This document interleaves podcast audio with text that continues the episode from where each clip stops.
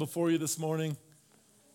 God, we thank you for the privilege, for the opportunity to be able to be together in your presence. Alaba a Dios, alaba a Dios, Lord. We could just sing all morning. We thank you for this privilege, Lord.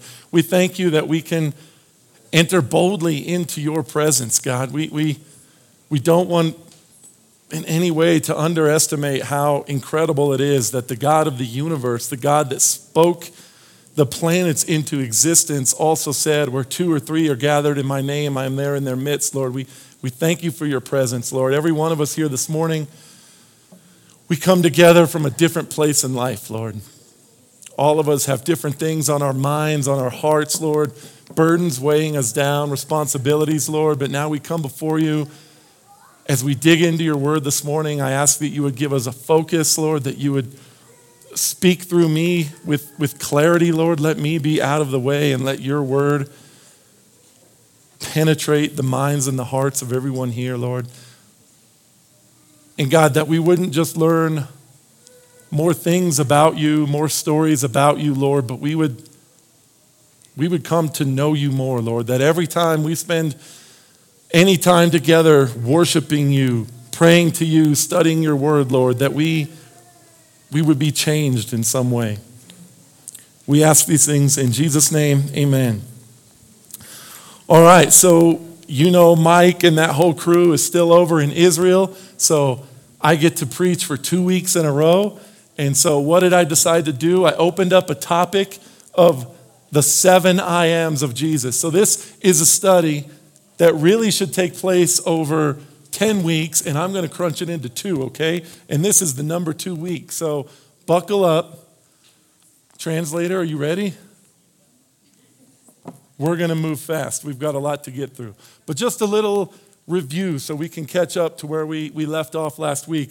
Remember, we started in Exodus, and you know the story. God's people are enslaved in Egypt.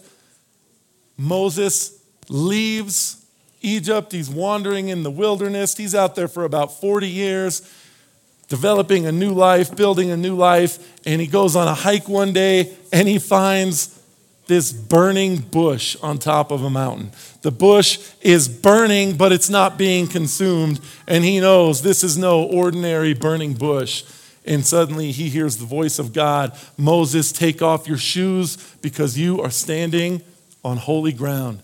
And so God begins to speak to Moses and tells him, I want you to go back to Egypt because I have seen the affliction of my people. I have heard their cries and I am concerned with their well being. And it's important that we always grasp that, that we always remember that, that, you know, we don't just worship a God that's just kind of out there that set the planets in motion and then is uninvolved, but God has seen their affliction. He has heard their cry and He is concerned with their well being. That's the same God we're worshiping this morning. He sees where we are. He hears our cry when we cry out to Him, and He is concerned with our well being. And so Moses is, is a little unsure about this. He's like, you know, when I left Egypt, they were trying to kill me, and I didn't leave on the greatest of terms. And not only that, I'm not even sure my people are going to accept me because I grew up as an Egyptian there, not a Hebrew. God convinces him, Nope, you're the one. You're the one I've chosen. And Moses says, Well, say I get there and I tell the people I'm here to lead you into freedom, and they say, Who sent you? And God said, Tell them I am sent you. He said, I am that I am. And that's it. That's it. Not I am, da da da. I am. I am everything. I am the beginning and the end. I am the one that exists now, that has always existed and will always exist. I am. I am everything. Yahweh, the name of God. And that name became so revered, so holy, that, that Jews actually would not even pronounce the name I am. They would always figure out other ways to say uh, what they wanted to say without ever putting together I am. In fact, it's pretty funny over the centuries, uh, linguists have, have had a lot of trouble. We, we pronounce it Yahweh. We think that's the pr- correct pronunci- pronunciation, but many linguists aren't sure because it, it fell out of the Jewish language for so long that people simply forgot what the pronunciation was. But I am Yahweh came to lead his people out of slavery in Egypt and into freedom. And then we fast forward to John 8, and here's Jesus, and he's having a conversation with some Pharisees and some other Jews. And the conversation turns into an argument, and, and it was a rather intense argument. Read later in John 8.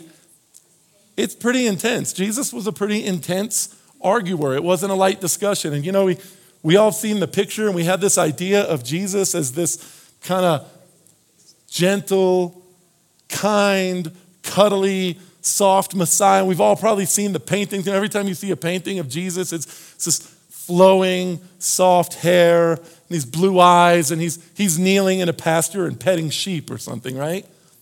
And probably he did pet sheep at some point. I don't know. And all those things are true, right? Jesus was kind and merciful and approachable. Even the little children could come to him, but yet he was a bit more dynamic than that. He was very intense, and he's having this intense argument where he's talking to them about when Moses led the Jews out of slavery into the wilderness.